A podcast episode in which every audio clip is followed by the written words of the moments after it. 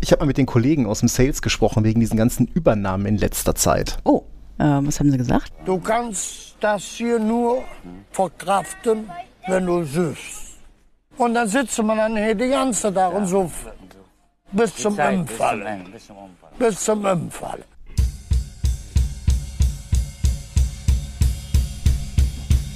Bitte korrigieren Sie das ganz schnell.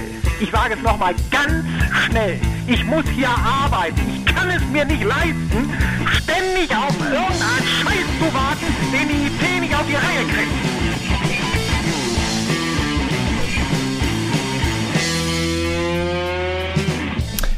Hallo und herzlich willkommen. Folge 51 vom Wartungsfenster vom 17. Januar 2024. Mit mir dabei meine Berufsalkoholikerin, die Frau mit dem Flachmann im ausgehöhlten CCNP Study Guide.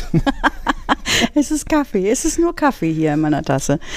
Die Claudia. Hi. Genau, und ich bin, ja, ich bin ja eh immer mit Lack dabei. Glück auf. Ähm, Hallo zusammen. ha- hast du dir eigentlich, also eigentlich ist so ein CCNP Study Guide perfekt dafür geeignet, um ihn auszuhöhlen und flache Männer drin zu verstecken. Ich habe ich hab einen CCNA Study Guide. Seit, habe ich ja, jetzt mal äh, zufällig meinen? Unterlagen. Äh, ja, ja, das sind zweimal irgendwie, zweimal 1800 Seiten oder sowas. Ja, Nobel äh, und das wirklich auf äh, Papier, das ist auch noch ähm, dünnes Papier, also richtig dünnes Papier. Also richtig, richtig dünnes Papier. Und das sind halt so Wälzer, ähm, wo ich jetzt dann auch ganz ehrlich sagen muss, äh, das habe ich mir dann nicht angetan, zumal wir so wenig bis gar kein Cisco machen. Ja gut, Ähm, aber also zumindest bei dem ähm, bei dem CCNA, äh, da ist ja auch jede Menge Grundlagenzeug Basics, dabei, was auf jeden halt wirklich in epischer Breite. Äh, Ich habe mir die Prüfung nicht gegeben und ich habe mir nicht gegeben, das alles durchzuarbeiten, um mal die ein oder andere Grundlage nachzugucken. Ist der äh, gar nicht verkehrt.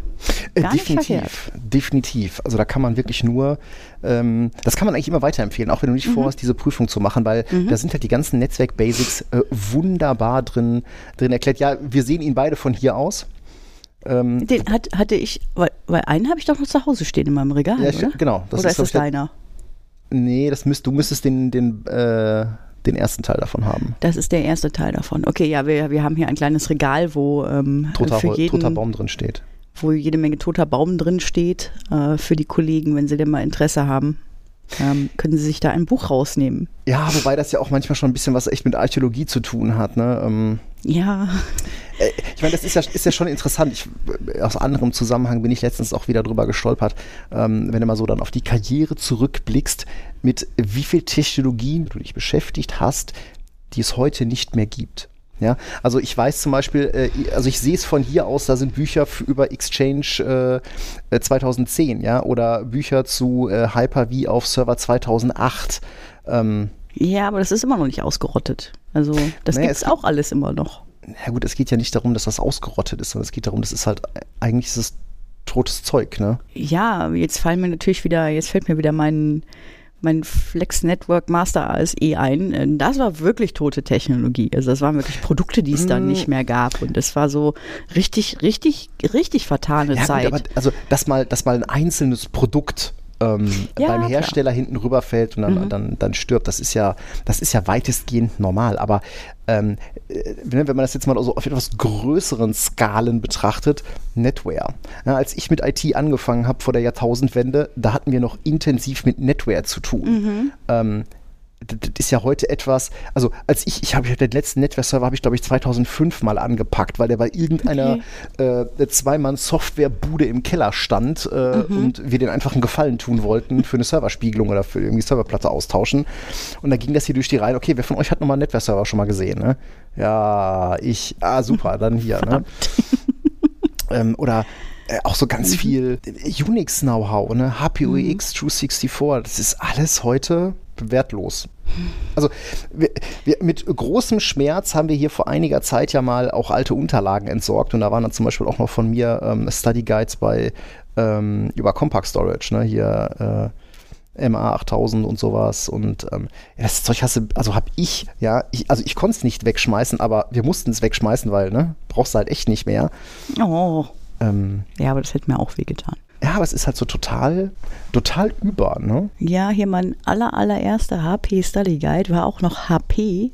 äh, Flex Network, äh, der steht auch hier jetzt im Regal. Also ich glaube, das ist immer noch, noch besser, als das wegzuwerfen. Das macht man irgendwie nicht. Ja, gut, Bücher soll man ja, glaube ich, eh nicht wegwerfen. Ne? Sonst Nee. kommt man ja nie zu den wandfüllenden Bücherregalen. Ich habe ich hab schon die nächsten Booknooks auf meiner Wunschliste stehen, von daher. Du kriegst das Regal voll, ne? Nein, ja, aber wir so sind, ist es wir halt. sind direkt abgeschweift. Ja, Kaum angefangen, schon abgeschweift. Wir wieder, Na, ne? weiß ich nicht. Abgeschweift ist das wahrscheinlich nicht. Es ist vielleicht eine etwas sehr äh, weit vorgelagerte Einführung auf eines der wichtigen Themen, die wir heute haben. Aber du, äh, ich habe ich hab da gehört, ich habe dich ähm, andeuten gehört, du willst dann auch doch noch mal was mit Linux machen. Ähm, ja, Wir sprachen gerade von Zertifizierungen, ne? Genau, äh, ja, genau, das war jetzt so, so off the record die Unterhaltung. Ähm, ja, tatsächlich habe ich mal wieder angefangen, äh, mir Study-Material für Linux zusammenzusuchen. Ähm, ich meine, ich habe ja eh. Eigentlich ist das was, was, was ich immer so nebenbei laufen hatte. Du hast immer irgendwo ein Linux-Hobel laufen oder BSD oder sonst irgendwas. Ich hatte ja auch mal eine LPIC 1, ähm, äh, 2006 bis 2011. Ich habe sie dann halt 2011 nicht verlängert. Ähm, aber ja, ich äh, überlege da wieder etwas mehr, ähm, etwas mehr Hirnschmalz reinzustecken. Nicht, weil mir jetzt äh, andere Sachen nicht gefallen, aber, und das passt vielleicht schön zu dem, was wir gerade hatten, so rückblickend betrachtet, fallen halt immer wieder Technologien so in deinem Skillset weg. Mhm. Und ähm, auch jetzt bin ich, ich habe ja so eine, das war ganz früher, war das mal eine Mindmap, jetzt ist es halt äh, so ein Markdown-File, wo ich dann halt immer so für mich so notiere, so Karriere-Steps, ne? Also habe ich diese, äh, dieses File mal wieder bereinigt, so um Technologie, mit denen ich, nicht, mich, mich, also mit denen ich mich nicht mehr beschäftigen will. Mhm. Darf man das sehen oder ist das zu privat? Nein, ich würde es dir jetzt, an- nein, ich würde es dir jetzt wahrscheinlich nicht, also A, hast du davon eine sehr, also vor Jahren mal eine Version gesehen, Ich weiß. ähm, aber nein, ich glaube, die aktuelle würde ich dir nicht zeigen, weil da halt auch andere Sachen drinstehen. Ach so. äh, okay. ich frage dich weiter. Ähm, und ja, ich habe äh, tatsächlich jetzt mal wieder äh, Linux mit draufgeschrieben und überhaupt dieses ganze ähm, ganze Gedingse mit Containern, ne, was auch das äh, seit, seit Jahren immer mal wieder so nebenbei laufen, ne, wenn man mal irgendwas schnell braucht, irgendwie mal eben schon so ein, so ein Container angeworfen, ja, aber ähm, jetzt vielleicht auch mal ein bisschen, ein bisschen sortierter da dran gehen. Über zum Beispiel das Thema, äh, Thema äh, Azure Container sind wir ja auch im Rahmen unserer AZ305 Vorbereitung gestolpert. Da habe ich ja dann auch schon mal ein bisschen mehr mit rumgespielt. Ähm, aber nein, ähm, etwas mehr weg von konkreten Produkten und vielleicht wieder etwas mehr hin zu Dingen, äh, die auf einer etwas breiteren Basis stehen. Und ja, ich glaube, da gehört Linux dazu, Container für die Zukunft auf jeden Fall. Ähm, generell noch so ein paar andere Topics mal weiter vertiefen. Vielleicht äh, fange ich ja doch noch mal an, meine, meine Low-Code, PowerShell und Python-Skills aufzupolieren. Ja, das ist, ja, Also, das ist ich weiß nicht, ob das, was mit dem, ob Punkt, das was mit dem neuen Jahr zu tun hat, aber irgendwie habe ich so den Urge, da so mal ordentlich durchzubürsten, durch mein Skillset. Ja, ich weiß halt immer nicht. Ja, okay, du sagst dein PowerShell-Skillset. Da überlege ich gerade, ne, ob ich das Gefühl habe, ich müsste mein PowerShell-Skillset aufpolieren. Äh, Ja, da kann ich bestimmt, könnte ich bestimmt viel machen, aber then again, eigentlich habe ich jede, jede Anforderung, die ich so ne, bekommen habe, immer irgendwie hinbekommen. Ja, ich also ohne irgendwie jetzt äh, acht Jahre da reinzustecken in eine, in eine einfache Anforderung. Also Mm, Ja, verstanden. Ähm, d- da hast du wahrscheinlich auch recht. Vielleicht ist, ist, ist PowerShell da auch vielleicht ein, ein schlechtes Beispiel. was PowerShell aber auch wieder hochinteressant macht, muss man sagen. Also es ist jetzt nicht wie eine äh, Programmiersprache wie, keine Ahnung, Python, Visual Basic damals, was auch immer. Da, da konnte man auch schlecht drin sein. ja, oder man kann darin auch schlecht sein. Also man kann, äh, ja, ich habe schon das ein oder andere gesehen, wo ich, wo ich schmunzeln musste, ohne selbst viel zu können. Aber ne, da gibt es halt, ähm, ja, das ist kein, äh, du kannst es oder du kannst es nicht. Und ja, da kann man seine Skills aufpolieren. Sehe ich tatsächlich bei PowerShell jetzt nicht so direkt.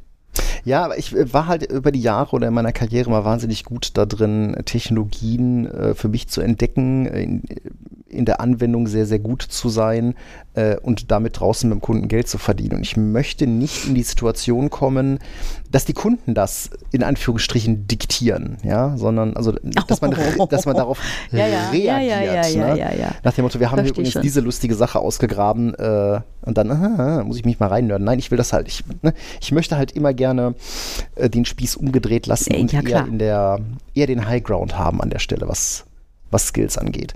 Es fällt auch halt auch leichter, ähm, Business in den Bereichen zu generieren, in denen du gut bist. Also, Ja, ich- ne, so, so, tickt, so Mhm. tickt dieser Laden ja auch schon eine ganze Zeit lang und ich glaube, das, das machen wir sehr, sehr gut, dass wir mit dem Geld verdienen, womit wir sehr, sehr gut sind und nicht umgekehrt. Also zu gucken, was, ne, womit kann man jetzt draußen Geld verdienen, was, was wollen die Kunden? Ähm, ja, da sind wir sehr resistent gegen, gegen den Mainstream. Ja, das hat ja nichts mit Mainstream zu tun. Ich meine, ne, wir waren beim Thema VMware auch sehr, sehr, sehr, sehr, sehr, sehr früh dabei. Und jetzt müssen wir leider dabei zusehen, äh, kommen wir aber gleich äh, beim ersten Thema noch drauf, äh, wie da jemand gerade mega abschnallt und den Elon macht.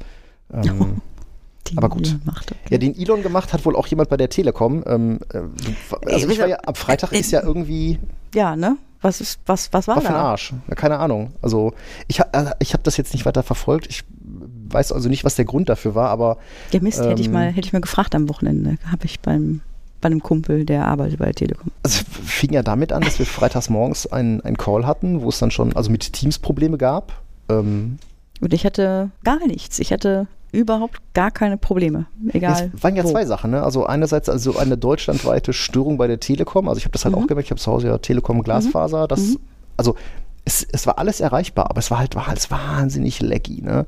Und äh, komischerweise auch über 5G. Also ich habe ja auch T-Mobile als Provider und da war es genau das Gleiche. Und ähm, parallel dazu, wenn man dann bei den Störungen sah, dann sah man halt Telekom, so oh, global, deutschlandweit. Man sah dann aber auch äh, Microsoft.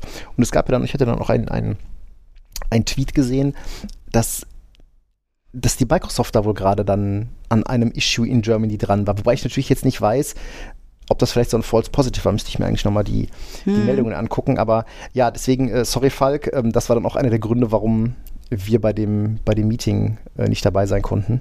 Äh, weil irgendwie brannte echt bei uns überall die Hütte. Ich bin nachher auch echt ins Büro gefahren. An Net Cologne Leitungen hat es dann funktioniert, ne? Richtig, ja. Ja. Mhm. äh, ich hatte ja gerade gesagt, ne, ähm, ich habe es in einem Tweet gesehen. Das ist ja auch wieder sowas, ne? Das passt jetzt gar nicht zu den Fragen, aber ich bin tatsächlich auf Twitter. Ich habe tatsächlich mein Twitter-Profil wieder ausgemottet. Du hast das schon mal, letztes Mal, glaube ich, hast du auch schon einen Tweet gesagt. Und ich dachte, jetzt hat er sich bestimmt versprochen. Nein, ich muss gestehen, ich habe reumütig mein Twitter-Profil wieder, wieder rausgekramt. Aha. Eigentlich war das ein, also der Auslöser war eigentlich ein anderer. Ähm, also es ist tatsächlich so, dass äh, die Audience bei Twitter bei mir immer noch deutlich weiter geht als auf Mastodon oder gar Blue Sky.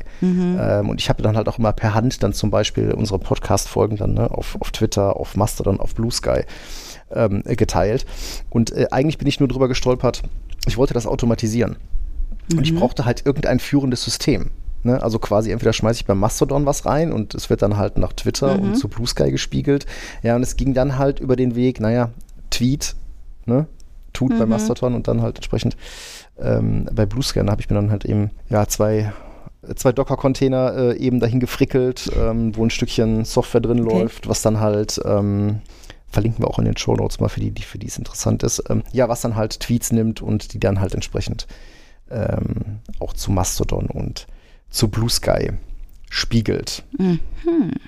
Und ja, es ist tatsächlich so, ich habe das dann auch nochmal nachvollzogen. Es gibt definitiv Leute, die ich auf Twitter eher zu meinem inneren Circle zählen würde, die einfach nur auf Twitter sind. Die sind nicht auf Mastodon oder sonst irgendwas. Und das ist dann Ja, ich so. vermisse auch viele, viele Leute, die auf Twitter, Twitter waren, aber dann irgendwie auf anderen Plattformen eben nicht mehr zu finden sind. Ähm, ich bin ein bisschen enttäuscht. Ich dachte, wir, äh, ne, ich dachte, wir ziehen das durch. Ja. Hm. Ja, ja, gut, das, ähm, hm. Äh, ja. Wir ziehen das durch. Da muss ich, da muss ich nochmal drüber schlafen. Jetzt über die Info. Ja, kommen wir mal zum, zum ersten Thema. Äh, tatsächlich ähm, äh, drüber schlafen und äh, diese Info verarbeiten. Wir hatten ja beim letzten Mal schon angeteasert, zu Ende April 2024 wird äh, das VMware Cloud Service Provider Programm auch eingestampft. Äh, von Broadcom. Da wird es einen Nachfolger geben. Mal gucken, wo dahinter die Reise geht. Wir hatten am äh, Anfang Januar hatten wir glücklicherweise noch mal schnell auf den äh, Bestellbutton geklickt. Ja, Äh, hatten dann Ja. äh, über einen der großen OEMs auch noch Partner Activation Keys bekommen und konnten die dann auch im OEM-Portal noch zu VMware Keys machen, also Perpetual-Lizenzen. Mhm. Und siehe da, genau das äh, geht jetzt nicht mehr. Also Das geht jetzt nicht mehr, Genau, okay. Die OEM-Portale wurden jetzt Sind wir letzte da Woche schon, äh, abgeschaltet. reingelaufen oder Nein. das war jetzt einfach eine Bekanntgebung? Genau, das war eine Mhm. Info, die ich dann äh, gefunden habe, äh, dass Broadcom jetzt die OEM-Portale ähm, abgeschaltet hatte. Damit ist es also nicht mehr möglich, ähm, VMware Perpetual-Lizenzen bei den OEMs, bei einer HPE, bei einer Lenovo, bei einer Dell zu kaufen und dann in Keys umzuwandeln. Mhm. Ähm, jetzt kann es natürlich den Fall geben, dass du diese Keys schon, also, also dass du die Lizenzen, diese, diese Partner Activation Codes schon gekauft hast. Ja. Kannst du jetzt immer noch einen Support Case äh, Ja, okay, aufmachen und kriegst dann da immer noch Schlüssel für. Aber Das ähm, heißt, ich du glaube, Broadcom möchte einfach diesen Weg abschneiden, dass Kunden jetzt nochmal schnell dann Perpetual-Lizenzen für fünf Jahre kaufen, Mhm. statt dann ähm, Subscription oder Support und äh, Subscription für ihre bestehenden Lizenzen äh, zu erwerben, beziehungsweise dann halt zwangsumgestellt zu Mhm. werden auf das Ja. Subscription-Modell. Ähm, Finde ich auch ganz lustig, weil ähm, ich frage mich ernsthaft, was, ne, was die OEMs mit ihren Lizenzen machen, weil das sch- Die haben doch, ne, die haben doch den Schrank voll, will ich doch mal sagen, äh, oder? genau, weil die kaufen ja eigentlich diese Lizenzen auf Halde. Ja, ja. Also, und äh, was machen die jetzt damit? Ja gut, wenn es jetzt immer noch so ist, dass du, dass du Packs über einen Support Case noch äh, Ja, aber sie haben doch? Packs, die du nicht mehr verkaufen kannst. Also, äh, soweit so, ich das es weiß, also dürfen sie diese Lizenzen wohl auch nicht mehr verkaufen. Ja gut, aber das scheint VMware ja ziemlich egal zu sein, wie auch die Cloud Service Provider denen egal sind. Ja, äh, da muss man Also- mal gucken. Also ähm, das sind natürlich, ich hatte das in der letzten Folge schon mal erwähnt, ganz, ganz viele, ganz, ganz viele Änderungen auf einmal. Ähm, ich habe auf Reddit habe ich gelesen, ne? Hoktan is doing an Elon. Ähm, Ja, ja, also das scheint auf einige, also für einige ähm, Leute recht erratisch zu wirken, was da passiert. Und Mhm. natürlich sieht man dann auch bei, bei Reddit und überall hat man dann die Tweets und die, die Threads so, ah, wer hat hier äh, einen Lawyer am Start? Ähm, lass mal verklagen, weil, ne, so wie das jetzt geht, Ja. geht ja nicht. Naja. Mal schauen. Also ähm, ist ganz interessant, auch, ne, auch letzte Woche nochmal viele Gespräche mit Kunden geführt. Ja, es, natürlich gibt es die, die sich das erstmal angucken Mhm. ähm, und dann entscheiden, wohin die Reise geht. Äh, Wir haben Kunden, die sagen, ist mir egal, ne? Plan B steht jetzt. Mhm. Ähm, und klar, es gibt natürlich die Kunden, die jetzt, sag ich mal, schon, sag ich mal, ihre Wegmigration von VMware äh, abgeschlossen haben. Aber das wird ganz spannend. Ähm, uns ist das ja letzte Woche im Gespräch uns beiden auch nochmal aufgefallen, ähm, wie viel Ökosystem da dran hängt. Ne? Also auch Ja. ähm, bei Veeam, ne? weil zum Beispiel der, der Ja. äh, KVM-Support für Veeam, also zum Beispiel für Nutanix, AHV oder aber auch für Red Hat, der ist echt mies. Also, Ja. nee, also, Also, nein, nein, nein. Nein, also nein, nein, nicht, aber man merkt, mies, dass, aber das, dass da keine, kein Effort reingesteckt wurde, diese, diese Sparte so zu entwickeln, wie das für VMware. Genau, richtig. Also äh, du kannst Backup natürlich ist. ne, Ja, genau. VMware-Systeme ganz anders backuppen und hast da ganz andere, ein ganz anderes Feature-Set, als äh, wenn du da mit einem. Ja klar, da richtet sich ein Veeam einfach aber auch am Markt. Ne? Ja, da bin ich mal gespannt, ob da nicht in den Mhm. nächsten zwölf Monaten da auch nochmal noch mal was passiert. Ähm, Wäre ja, wäre ja zu wünschen. Ja, definitiv. Also VMware Mhm. fällt ja jetzt auch für uns nicht sofort als Produkt aus dem Regal. Ne? Also Nein. das ist, das ist ja Quatsch. Nein, Aber trotzdem. Äh, die, Welt unsere, wird bunter und vielfältiger. Ne? Ja, und ich möchte halt gerne meine Nutanix-Umgebung äh, beispielsweise auch so sichern können, wie ich meine VMware-Umgebung gesichert habe und mit den gleichen, mit den gleichen Features. Ja, zumindest und, wenn du äh, Veeam ja, nimmst, geht das halt nicht. Ne? Ja, Ne, aber das ist halt auch wieder, Mhm. das Produkt ist halt auch bei vielen Kunden tatsächlich gesetzt. Ähm, und ja, ja klar. Du Schauen wir gehst ja jetzt nicht hin, äh, du setzt irgendwie seit zehn Jahren Veeam ein und sagst jetzt, okay, dann machen wir jetzt was anderes. machen wir jetzt was anderes. Bleibt spannend. Mhm. Spannend äh, wird es auch mit SharePoint. Da hast du was ausgegraben. Ach du, die ist also eigentlich eine, eine, eine urmelalte äh, Sicherheitslücke, also urmelalt müsste man sagen, weil es ist aus 2023 und äh, Mitte des Jahres, glaube ich. Äh, aber es ist jetzt der äh, CISA aufgefallen, also die US Cyber, Cyber Security and Infrastructure Security Agency. Gesundheit. Äh, die hat jetzt davor gewarnt, dass, ähm, dass ein bestimmter SharePoint äh, 2019 CVE aktiv ausgenutzt wird äh, im Netz. Ähm, wir machen kein SharePoint. Ich kenne mich nicht aus mit SharePoint. Ich weiß nichts über SharePoint. Nein, kannst du will jetzt nicht übertreiben, aber, aber ähm, war mir wichtig genug, weil der hat nämlich eine bestaunenswerte 9,8. Ist das eine, eine Privilege Escalation Mhm. oder ist das Das ist eine Privilege Escalation. Die Warnung der 9,8 heißt unauthentifiziert, ne? Ja. Also bei dem, ja, Code, ja, bei, ja. bei dem Score muss sie eigentlich unauthentifiziert ja, ja, ausnutzbar sein. genau. Mhm. Äh, die CISA ähm, allerdings, ich meine gelesen zu haben, dass da vor einer Remote Code Execution gewarnt wird. Ich bin mir jetzt nicht ganz, äh, nicht gänzlich sicher, Wir wo der ein. das mal Hauptsache patchen, Hauptsache patchen. Ist auch total egal, oder ist eine 9,8. Äh, Ja, das ist schon lustig, ihr, ne? SharePoint noch nicht gepatcht On-Premise äh, ist ja wie Exchange On-Premise. Ne? Willst du ja eigentlich nicht mehr haben. Ne? eigentlich will man das nicht mehr haben. Also ja gut, aber ne, was ist mit den Unternehmen, die sagen, nee, ich habe und dann kommt das nicht in die Tüte. Das Ah. kommt man nicht in die Tüte. Also patchen. Hm. Wobei, wenn die Patchen. seit Juni äh, draußen ist, ist die Wahrscheinlichkeit sollte, sehr hoch, dass aber das in den allermeisten offensichtlich- Fällen schon. Offensichtlich sind so viele wurde. noch ungepatcht, dass es CISA eine Warnung wert war. Äh, gut, warnen, äh, ne? Besser warnen als, ähm, als reinfallen. Mhm. Jetzt hatten wir im Intro ähm, ja schon ein bisschen gespoilert. Wir müssen Ja. über den Elefanten im Raum reden. Ja.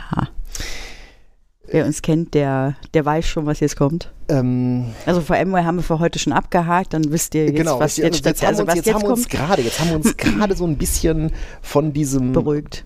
Broadcom kauft VMware und äh, macht es kaputt, ähm, haben uns ein bisschen erholt und ähm, ich, äh, also es gibt so ein es gibt so ein paar ähm, paar Situationen, da kann ich ja dann auch nicht anders. Ne? Und ich meine, du wirst dich erinnern, ähm, ich glaube, äh, ich hatte das dann gelesen und ich konnte nicht anders, warst selber beim Kundentermin, ich habe es dir dann direkt per Teams ja, geschickt. Ja, ja, ja, ja. Ähm, hattest du mal intern keinen Sinn geteilt. mehr. Ähm, ja, Hewlett Packard Enterprise kauft Juniper für schlappe 14 Milliarden. Mhm. 14 Milliarden. What the fuck? Ich saß da an dem Tag bei einem Kunden, wo wir äh, vor ein paar Jahren die Juniper-Switches rausgeworfen und HP-Switches reingemacht haben. Hätten wir uns ja dann auch sparen können, Leute. Ja, ich meine, ich habe ja, ähm, ich habe ja auch eine kleine Historie mit Juniper. Ähm, ja, zwar, ich habe auch mh, nichts gegen Juniper. Ich habe keinen Beef mit Juniper. Nee, überhaupt nicht. Also äh, äh, Juniper trat in mein Leben, als die Drecksäcke Netscreen gekauft haben. Ja, die kleinen SGs, ne? Nicht nur die kleinen SGs, also Netscreen hatten wir auch etwas, Ja. etwas dickere Firewalls. Ich hatte nur ähm, kleine SGs in der Hand. Und ähm, ähm, das war ich mochte, die, 2014. ich mochte die sehr. ja. Ja, nee, bei mir war das ja schon Ich weiß, 2001. ich weiß, aber ich hatte 2014 noch eine der allerletzten äh, SGs in, in, den, in den Fingern. 2014 eine SG, da war das Ding ja schon mehr als abgekündigt. Das war abgekündigt, aber ich glaube, man hat irgendwie noch irgendwo was gefunden. Okay. ähm, Frag mich nicht. Das war das Autohaus damals. also, mhm, ah. Mhm. Mhm. Ne, die habe ich da hingestellt. Ein paar Jahre vorher. Ja, wir haben für die Gegenseite in ähm, ja, ja. Dingens mhm, draußen. Im Osten da. Mhm. Mhm. ja. Naja, auf jeden Fall, äh, damals trat Juniper ähm, in mein Leben und äh, ja, das hat mich dann immer ein bisschen begleitet, weil zum einen klar, das war dann halt Juniper, äh, SSG, ehemals dann die Netscreens. Äh, und als die dann abgekündigt wurden, äh, gab es dann halt die SRX. Mhm. Und äh, ja, ich hatte auch mal äh, eine Juniper-Zertifizierung, habe ich alles schön mitgemacht. Mhm. Äh, wir haben auch ein paar SRXer verkauft und so und das hat sich Ja. dann halt irgendwann so ein bisschen, so ein bisschen ausgelaufen. Ich hatte mich gerade gerade damit angefreundet. Ich wollte, ich wollte auch, ich habe mich schon nach Juniper-Zertifizierung umgeschaut, die ich machen wollte, und dann haben wir aufgehört, die Dinger zu verkaufen. Da war ich ein bisschen, Ja, gut. Äh, wir mussten uns halt irgendwann mal für einen Hersteller entscheiden. ja, ne? ist ja Ähm, okay. Wir können halt nicht Ja, mit dem, offensichtlich wir nicht. können uns halt nicht mit dem Offens offensichtlich muss man HP nur Zeit lassen. Da musst Ja, du dich nicht für den Hersteller Oh, entscheiden. Hold on, hold on. Also, ne, es hieß ja dann 14 Milliarden und jetzt, jetzt muss man mal so, jetzt lass uns mal ein Jetzt bisschen in die 14 Historie Milliarden gehen. ist ja eigentlich gar nicht so viel, ja, oder? warte mal, das wird noch ganz, pass auf. Wir gehen jetzt mal ein bisschen in die Historie der großen Übernahmen, die also ja, uns ja, betreffen. ja, ja, ja. Mhm. Weißt du eigentlich, was, ähm, weißt du eigentlich, wann HP Compaq übernommen hat? Ja, Anfang 2000 irgendwann. 2001. Weißt du, wie viel? 25 Milliarden. Uh, das war in 2001 aber War das auch viel noch Geld? Äh, richtig viel War das Geld. viel Geld? Ähm, Richtig viel Geld. 25 und du sagst 14 sind viel. Ähm, ja Heute. gut, ne, das ist jetzt auch. 23 Jahre her. Ja. Ähm, aber ist ganz lustig, weil ähm, das war ja für mich so die erste große, äh, die erste große Übernahme, ähm, die ich in meiner äh, IT-Karriere äh, miterlebt habe. Und äh, also manchmal kann man sich ja so an, an, an, an bestimmte, an ein bestimmtes Datum sehr gut erinnern, auch was man an dem Tag gemacht Ja. hat. Und ich kann mich bis heute daran erinnern, dass ähm, ich mit einem Kollegen äh, im äh, Büro rumstand und ähm, hatten uns gerade einen Kaffee geholt und dann äh, riss ein anderer Kollege die Tür auf und sagte, ähm, gerade geht durch die Ticker, dass HP Compaq kauft. Und das war ja für uns als Pre-Merger HP-Partner insofern von Interesse, weil wir hatten NetServer draußen stehen, wir Ja. hatten ProCurve draußen stehen, wir hatten HPUX draußen stehen. Ich war gerade ähm, kurz vorher in äh, Bad Homburg gewesen für Virtual Array Trainings. Okay. Und dann stehst du dann so, so Scheiße. Und Ja, jetzt? da kommt eine Compact mit ihren ProLions, Ja. mit ihren EFAs, mit Ja. ihren MSAs, mit ihren MAs, mit ihren Alphas, mit ihren PA, also mit ihren ähm, äh, MIPS-CPUs, mit ihrem True 64, mit ihrem Ultrix. Oder, ne? Und dann ich so, äh, okay, was davon wird am Ende übrig bleiben? Ja, genau. Das ist da, ja, das ist eine spannende Frage, dann bei sowas, ne? Äh, Und das war ja dann auch in der, in der Kundenkommunikation wahnsinnig schwierig. Weißt du, du bist ja gerade noch Ja, vom Kunden gekommen und hast dann da über die ProLions hergerissen und drei Wochen Ja, später sitzt du bei dem gleichen und sagst, ja, Am besten sagst du so halt drei HP. Monate lang mal gar nichts darüber, weil Genau. weißt du ja eh noch nicht, ne? Ja. Und ähm, Aber 25 Milliarden ist das so, wenn man so vergleichsweise Käufe sieht, das ist schon Schwierig. echt viel gewesen, oder? ja, also für die damalige Zeit war das arsch viel. Also äh, dazu 2003 äh, hat EMC VMware gekauft. Für, Für? schlappe 600 Millionen. Millionen. 600 Millionen, in Millionen, 2003. Das ist ja ein Schnäppchen. 2023 kauft Broadcom den Puff für über 60 Milliarden. 20 Jahre später. Es ist, ja- ja. ein Schnäppchen, ey, wie geil. Also wer damals irgendwie äh, Oh. EMC oder VMware-Aktien hatte, ja. Ähm, was auch noch spannend war, war dann in 2.5 äh, hat IBM seine PC-Sparte an Lenovo verkauft. Ja, guck mal, okay. Für? Auch schon lange her. Äh, für knappe 2 Milliarden. Ja, okay. Das geht noch. Ähm, an dieser Stelle möchte ich übrigens gerne äh, einen Podcast featuren. Und zwar vom netten Christian vom Focus on Linux Podcast. Der hat nämlich ein ähm, neues Podcast-Projekt gestartet, nämlich das ThinkPad Museum. Ähm, Der Kollege hat ja einen leichten Hang dazu, alte ThinkPads zu sammeln. Und ähm, verlinken wir auch in den Shownotes. Wunderbar. Ich bin ja auch so ein kleiner äh, ThinkPad-Freund und ähm, er hatte jetzt natürlich dann in der äh, ersten Folge das äh, Podcast-Konzept mal vorgestellt, in der zweiten Folge halt so ein bisschen die ganze Geschichte von IBM ähm, mal aufgedröselt. Und ja, lässt sich sehr gut hören, ganz toll, ähm, auch wenn man da ähm, vielleicht jetzt nicht unbedingt der ThinkPad-Enthusiast ist, aber das ist einfach sehr, sehr schön, sehr angenehm zu hören. Äh, große Empfehlung. Ähm, ja, 2.5. 2.8. Ähm, ich glaube, den hast du rausgekramt. Also ja, den hatte ich rausgekramt und ich habe tatsächlich keine Zahl dafür gefunden, äh, also für wie viel Geld, aber ich fand das nennenswert, weil wir reden ja jetzt, ne, Compaq hat ja alles Mögliche reingebracht bei HP, ne? Wir reden ja jetzt von Außer Netzwerk. Von Netzwerk, genau, Mhm. kein Netzwerk. Ähm, und einer der nennenswerte Zug, nennenswerten Zukäufe von HP, aber wohl kleiner, war Colubris in 2008. Und der Name stand da und ich denke so, wer zum Teufel ist Colubris? Ja, ich weiß das wahrscheinlich auch nur deshalb, weil ich genau weiß, dass die DHCP-Option drei- äh, 43 bei den MSM ähm, äh, Access Points äh, Colubris AP hieß und ich mich immer gefragt habe, wer ist eigentlich Colubris? Genau. Die haben das WLAN-Zeug gebracht, ne? Die haben das Mhm. WLAN-Zeug gebracht, die haben auch nennenswert irgendwie WLAN-Controller-basierte ähm, WLAN-Access Points äh, gestaltet und auch viele, viele Jahre hat HP da ähm, ja, was heißt viele, viele Jahre. Ne? In der IT sind irgendwie sechs Jahre dann doch äh, für ein Produkt äh, ne? eine nennenswerte Zeit. Ähm, da haben wir, glaube ich, bis 2014, 2015 gab es die MSM WLAN-Serie. Was 2015 passiert ist, da kommen, Kommen wir gleich gleich noch nochmal drauf. Genau, spannend war dann auch 2011, als HP nämlich für 11 Milliarden Autonomy gekauft hat. Leo Apotheker kam von SAP und hat gesagt, wisst ihr was, eure ganzen Hardware-Driss, den, ne, der ist zwar schön, aber mit dem verdienen wir kein Geld, wir machen jetzt Software und hat Autonomy gekauft. Ja, aber ich, also ich habe das, ne, das wusste, da, da wusste ich jetzt auch nichts drüber, aber ähm, ähm, ich habe versucht rauszukriegen, äh, was Autonomy eigentlich ist. Da steht, das ist irgendwo nur irgendwie Softwarehersteller. Das ist Genau. ein Hersteller von äh, äh, Branchensoftware. Enterprise-Software. Aber was genau die im Detail tun, ähm, Wusste keiner so genau. Das kann- Lustigerweise ähm, Da muss, muss man auch dazu. irgendwas muss fishy gewesen sein Ja, da, natürlich, ne? weil das äh, hat nämlich nachher die Gerichte beschäftigt, weil Autonomy nämlich wohl durch äh, Bilanzfälschungen seinen Wert äh, ja, ja. ziemlich in, den, in die Höhe getrieben Ja. hat, äh, weswegen dann auch dieser Kaufpreis überhöht war und HP musste Milliarden nachher abschreiben.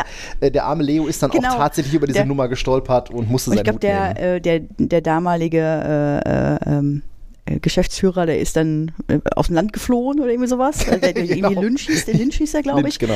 Äh, und ähm, hat dann auch noch so, ne, so, ja, das liegt ja nur an schl dem schlechten Management von HP, dass die Ja. jetzt da so Verluste machen. Das war schon Genau. übel, ja. Ja, ist spannend, weil HP hatte auch dann, ähm, ja, vor ein paar Jahren dann halt auch wirklich den ganzen Software-Kram, den sie mit Autonomy eingekauft haben, plus noch ein bisschen mehr, halt an Microfocus verkauft.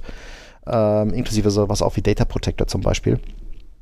HP hat sich da also sehr, sehr stark von, von Software äh, getrennt. Mhm, ja. Ähm, ja, Lenovo zum Zweiten ähm, hat nämlich dann, ich glaube in 2012, ähm, die, äh, ach gar nicht wahr, oh, oh, wir Ja, haben, ich wollte, also ich hab, wollte jetzt ja eigentlich, ich dachte, du kommst jetzt da nochmal, machst nochmal den Bogen zurück, aber wir haben zwei Jahre übersprungen. wir haben zwei Jahre übersprungen, wir haben nämlich ja, auch mal zwei fette Aufkäufe wichtige, von HP. Zwei äh, wichtige äh, HP-Käufe haben wir Genau, das sind übersprungen. wir, haben wir in den Shownotes verbasselt. Ja, äh, 2009, drei Milliarden für, Drei Dö, mag man kaum glauben, ne? Aber Mhm, drei kommen, wurde also von drei Milliarden. gekauft. Also Mhm. drei Milliarden. Denk mal noch so, ja, 2009 ist ja richtig viel, ne?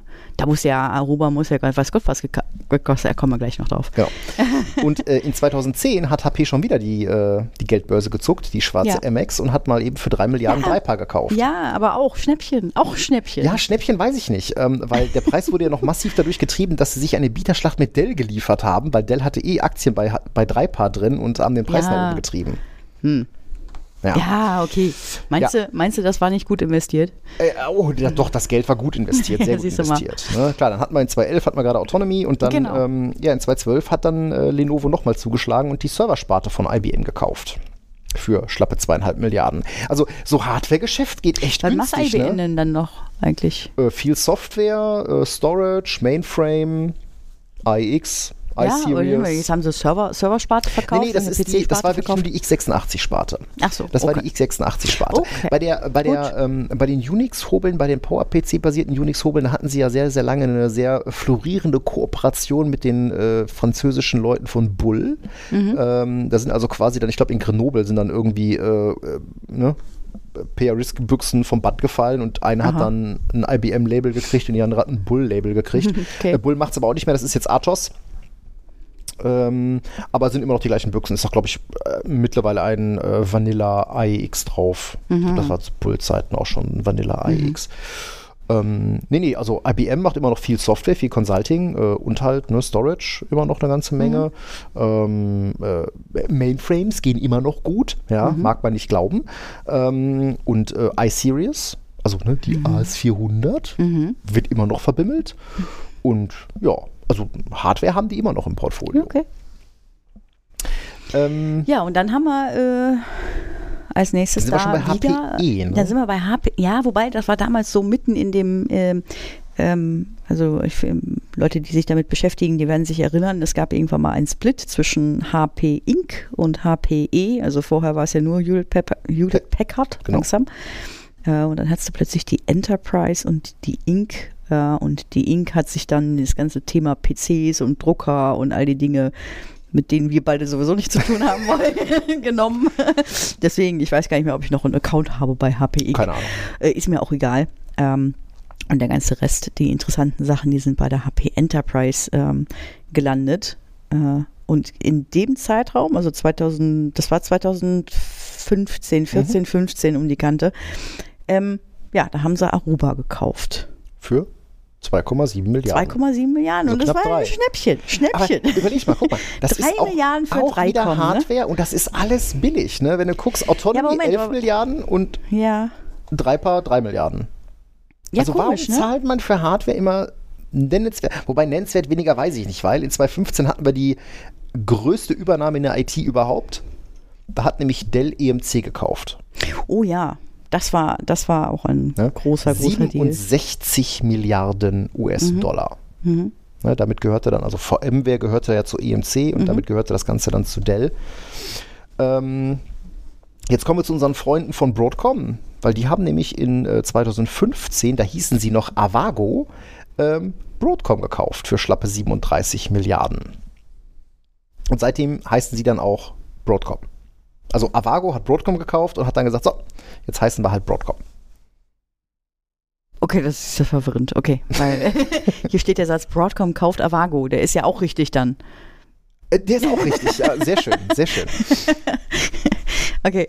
Ja, und dann ähm, ein bisschen abseits von Thema äh, Hardware. Hardware, äh, und dergleichen, ne, hat Microsoft ja auch ein bisschen eingekauft. Ne? LinkedIn haben sie gekauft in Aber da, 2016. genau, für 26 Milliarden. 26 Ja, Milliarden für ein, für ein Business-Tinder. für Business Tinder, genau. Sie, aber, Ich weiß ja, gar nicht, läuft gar LinkedIn nicht, eigentlich das so- mittlerweile auf der ähm, äh, schon auf Azure oder? Ja, äh, keine Host- Ahnung. Ja, doch, das, war, das ist ganz lustig, weil das ging nämlich auch mal so ein bisschen durch die, durch die Kanäle. Ähm, äh, Microsoft hat wohl versucht, das ganze LinkedIn-Zeug auf Azure zu hosten und es ist wohl grandios in die Hose gegangen. Ähm, Ja, ja. und mein letzter Stand war, dass LinkedIn das Zeug wohl immer noch in eigenen Datacentern hostet. Könnte sein, aber GitHub läuft doch jetzt bei, das läuft doch bei Microsoft, oder? Das Genau. läuft doch auf Azure Server. Genau, Weil das haben sie auch 2018. gekauft, 2018. Aber guck mal da, Für 7,5 Milliarden Ja. und da komme ich mir ja schon wieder, das ist doch schon, das ist doch schon, das ist doch kaputt. Also ne, äh, allein die schier unerschöpfliche, äh, das schier unerschöpfliche Potenzial des ganzen Codes auf GitHub und dafür nur 7,5 Milliarden. Also das ist ja Erstaunlich, Nix. ne? Dafür hat dann IBM äh, neu, äh, 34 Milliarden für Red Hat in 2019 bezahlt. 34 Milliarden. Also, äh, also ähm, ja. Und in ja, 2023 61 Milliarden hat Broadcom dann für VMware bezahlt. Und Cisco hat letztes Jahr Splunk gekauft. Für 28 Für Milliarden. 28 Und- Milliarden. Und jetzt, jetzt, jetzt fängt das Jahr an. Wann, äh, ne? Genau. Wann wurde es bekannt gegeben? Ich glaube am 8. Äh, oder 9. oder genau. so. 14 Milliarden 14 Milliarden. für Juniper. So, jetzt haben wir also äh, 3Com haben sie gekauft für 3 Milliarden, Mhm. Aruba für 2,7 Milliarden.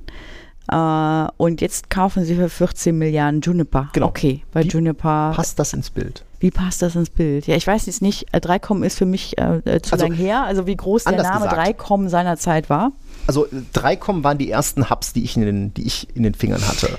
Ja, Das, war 1998. Also da war ja, 3Com, aber war glaube das ich, eine einer große der, Nummer. der großen? Ja, ja, ja, ja, ja, Ja? definitiv. Okay. definitiv. Also zumindest damals. Ich glaube, ähm, äh, als äh, ich weiß nicht, also vielleicht stellen wir uns nochmal die Frage, warum kauft HPI die nächste Netzwerkbude? Weil Eigentlich haben die Netzwerk Aruba noch und nöcher, ja, ne? Mit Aruba haben sie ja ein, ähm, eine große Netzwerkbude gekauft. Da konnten sie dann schön ihr Aruba, also ihr, ihr ProCurve-Zeug drunter das schieben. können wir gleich nochmal genauer äh, ne, äh, uns angucken. Aber ja, warum, warum Aber machst du sowas, ne? HP konnte das doch eigentlich. Portfolio erweitern, ne? Also HP konnte das ja eigentlich schon immer, ne? Die konnten ja selber schon Netzwerk, äh, schon immer. Ja, eben. Ne? Also ich habe das, äh, es gibt einen, einen, einen knuffigen Wikipedia-Artikel über ProCurve an sich, äh, wo dann auch ähm, ne, her, hergeleitet ist, wie die, wie die sich so genannt haben. Und ursprünglich war das halt keine, keine Firma und auch keine, keine Division. Das war halt irgendwie halt so ein paar Leute, die da saßen. Äh, und das waren die DSD Roseville-Leute. Die haben halt Netzwerk gemacht bei HP Data Systems Division nannten die sich. Ähm, und äh, daraus wurden dann die Roseville Network Division, die RND und daraus die Workgroup Networks Division, das war die WND und dann die ProCurve Networking, äh, das ProCurve Networking Business. Ja, aber ProCurve war da ja dann schon irgendwie ein Marketingbegriff. Äh, Das war dann schon ein Marketingbegriff und dann war es auch eine Marken, gab es auch eine Markeneintragung. Das war aber erst 1998. Also da- die haben schon losgelegt 1979 und 1998 haben sie den Namen registrieren lassen. Ja, ähm, äh, interessant ist ja, dass auch ähm, aus dieser, aus dieser HP-Keimzelle, da sind ja dann auch Läden wie ähm, Agilent Mhm. oder aber als Teil von Agilent Avago Ach, hervorgegangen. nee. Ja, Ach ne. ja doch, die kommen aus diesem ganzen HP-Konglomerat. Okay. Ja, jedenfalls ProCurve, äh, ne, waren so die ersten Switches, die ich dann in den Fingern hatte. Mhm. Ich habe aber später angefangen. Ähm, das war der Name, der wurde dann auch 2010. Jetzt kann man könnten wir streng genommen anfangen zu rechnen, warum ich, äh, die waren dann halt schon was älter, die Procurve-Switches, als ja. ich sie. Wobei, ja, also äh, wir haben sie halt häufig, äh, häufig haben wir sie immer noch so genannt, ne? Es taucht Ja, halt überall, überall taucht ja auch noch Procurve Ja, auf. ja, wobei, gut, das blaue Label vorne, da steht dann noch ziemlich eindeutig Procurve drauf. Ja. Ja. Ähm, nur seit 2010, und das war so der Zeitraum, wo der 3Com-Deal kam, Hm. äh, wurde der Name eben ja, aufgegeben. Ne? Ähm, HP und wurde dann halt, war einfach HP Networking. Ähm, was sie dann später noch mit dem Portfolio da gemacht haben, was 3Com angeht, hin und her. Ähm, ja, wir, wir fassen zusammen mit, das hieß dann irgendwie HP Networking, der Name Procurve ist damit dann ähm, obsolet gewesen. Mhm. Äh, Was war Provision? War das das Betriebssystem auf den, auf den Provision waren, glaube ich, die ASICs. Oder die, ich Das glaube, waren die, die ASICs? genau, ich glaube, die, die, die äh, ASICs in den, in den Procurve hießen Okay, Provision. weil ne, ich wusste von, ich kannte den Namen Provision, aber mir ist nie ganz klar geworden, was Mhm. das genau ist. Ja, gut, jetzt, wenn wir jetzt mal, wenn wir jetzt mal zurückgucken, ne, wir haben da ganz früh äh, Colubris. Ich meine, ich Ja, weiß nicht, genau. was davor noch an, an, an, an Ja, da gab's wahrscheinlich Zukäufen waren, etliches. Mhm. aber ne, wenn wir jetzt nur mal so die, die Zukäufe der letzten Jahre nehmen, da haben wir Colubris. Ne? Da kamen dann, ich glaube, die Controller-basierten äh, WLAN-Controller ähm, in das, ähm, in das Mhm. Ja, Portfolio. Waren halt, ich glaube, mehr hat Globus da auch nicht mitgebracht. Mhm. Ähm, war halt brauchbare Hardware, hat HP, glaube ich, gut Geld mitverdient, von daher. Hm. Wie passte denn dann zum Beispiel die 3Com-Akquisition da rein? Weil das, was wir heute aus, dieser, aus diesem 3Com-Merger noch so sehen, das ist so ein bisschen dieses ganze Flex Fabric-Portfolio und so ein paar Office Connect-Switches. Office Connect, ja, Flex Network, Flex Fabric, also die hatten ja schon auch groß, äh, große Data Center Switches, ne? Ja, aber die waren ja eigentlich nicht von 3Com. die waren, ja, vielleicht fehlte denen äh, Hardware, ähm, die, mit der sie das machen konnten Mhm. bei HP.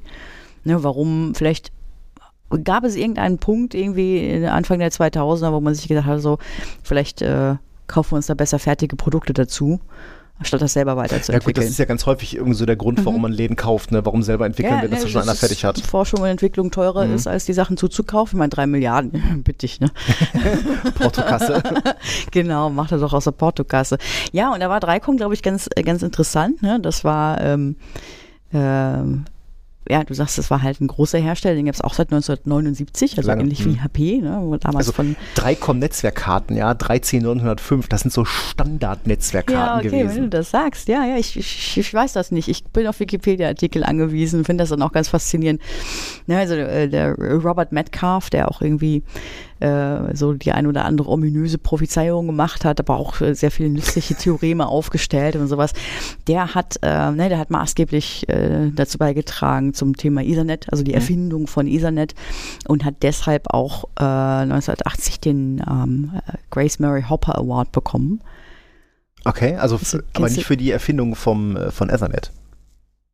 Soweit ich das verstanden habe, ja, 19, krass. äh, 1980 für die, für, für die mit. Ja, weil Wirkung. 3Com, also ne, wenn du so überlegst, so, ähm, wenn, wir, wenn wir uns äh, so in diesem Bereich 80er, 90er ne, bewegen, d- da gab es ja dann Ethernet und Mhm. da gab es ja dann auch noch Token Ring und Token Ring war halt IBM. Ne, und 3Com war halt so dann das Ethernet-Gegenstück und Cisco halt. Ne? Ja, klar, ne? und damit ist er, also nur für die, die es jetzt nicht wissen, diesen Grace Mary Hopper Award bekommt man, also benannt nach der Admiralin Grace Mhm. Hopper, ja. Die hat Kobol Ah. gemacht. Äh, Ja, eine der großen Programmierkoryphäen äh, da draußen übrigens. Äh, viele Frauen damals. Ähm, just saying.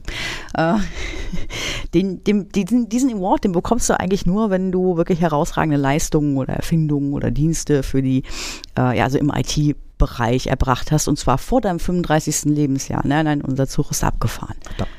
Ja, vor dem 35. Lebensjahr. Äh, den Oh. hat 1979 übrigens auch Steve Wozniak bekommen. Und Steve Wozniak war der einzige Name in der Liste, ansonsten, den ich sonst kannte. Und weiß, wer nicht drin stand. Kannst du dir jetzt denken, wenn ich sage, der Woz stand drin. Der Jobs hat keinen bekommen. Nein, natürlich Ja, wieso nicht. solltest du auch einen bekommen, nur weil du nicht reparierbare Handys baust? Also ich bitte dich. Ja, also ich kannte zumindest nicht viele Namen auf der Liste, muss ich, muss ich zugeben, zu meiner Schande. Ähm, aber wir, wir packen mal den Artikel dazu. Sehr gerne. Packen wir in die Show Notes Äh, rein. Und dann schimpft ihr mit mir, weil die müsste ich doch alle kennen. ja, okay, also ne, 3Com gegründet, 1979. Mhm. Ja. Ähm, oder dann sind ein paar Jahre ins Land gegangen und dann haben die ein Joint Venture mit H3C eingegangen, um einen Fuß auf den chinesischen Markt zu bekommen. Ja, genau, weil ne, da kriegst du ja nur einen Fuß rein, wenn du dich da, wenn du einen, einen lokalen Partner hast Mhm. und das Zeug dann auch da bauen lässt. Das ist ja bei Volkswagen zum Beispiel genau das Gleiche. Ja, genau, ne? Und das war dann H3C. Mhm. Insgesamt H3C war schon ein Joint Venture von mit verschiedenen äh, ähm, Herstellern. Äh, und in 2007 haben sie dann die letzten Anteile an H3C von Huawei abgekauft äh, So, und waren damit H3C, 100 Huawei und 3Com. Oder? H3C Huawei? H3C. Hm. Tja, möglich. Jedenfalls, ähm, also Huawei Hm. war raus, also hundertprozentiger Eigentümer der H3C war danach 3Com. Das heißt, HP hat also auch H3, C gekauft. H3C gekauft. Mhm. 2009, 2010, 2009, ne? Ja. Und Dann hatten sie H3C an der Backe. Aber das wollten sie dann, glaube ich, wieder loswerden, relativ zügig. Das haben die nämlich äh, 2015 haben die 51 Prozent ihrer Anteile an H3C verkauft an einen chinesischen Investor, Unisplendor oder irgendwie so hießen die. Und dann später nochmal den Rest. Und später nochmal den Rest. Letztes Jahr, ne? Anfang Ja, letzten Jahres, meine ich. Spät, genau. Mhm. Mhm. Ähm, ja, aber ne, dieser, dieses H3C Joint Venture, was über 3Com mitkam, hat uns ja äh, die großartigen äh, Comware-basierten äh, Switches Ja, das äh, ist natürlich so ein. Punkt. Ne? Jetzt, hat, äh, jetzt hat HP sich da ähm, quasi rausgezogen aus dem, äh, ne? also hat H3C, das war, die hat ja noch 49 Prozent Anteile und die haben sie letztes Jahr verkauft. Man kann sich natürlich fragen, warum machen die das? Es gab dann so Gemunkel darüber, dass sie sich einfach, ähm, ähm, ich sag mal, es gab das eine oder andere Gerücht, dass man verhindern wollte, dass HP Hardware an äh, chinesisches Militär Hm. geliefert würde oder dass irgendwie HP-basierte Hardware oder ne, wie auch immer das chinesische Militär da Einfluss nimmt oder Ja, das ist insofern ne? ganz lustig. Das, das passt eigentlich auch ein bisschen, weil es ist ja zum Beispiel so, dass ähm, Nvidia äh, auch aktiv daran gehindert wird, äh, ähm, bestimmte Beschleuniger, äh, Karten und Chips nach China zu liefern. Die Chinesen müssen dann irgendwelchen lang, irgendwie langsames Zeug kaufen. Ähm, also da ist schon ein bisschen, also klar, wenn China da im Spiel ist, dann ähm, äh, ja, nimmt das schnell Fahrt auf. Aber ich meine, wenn man Ja. überlegt, äh, ich meine, klar, wir hatten dann ähm, bei HP, wir hatten Flex Fabric, wir hatten dann zeitweise Aruba, ähm, Arista.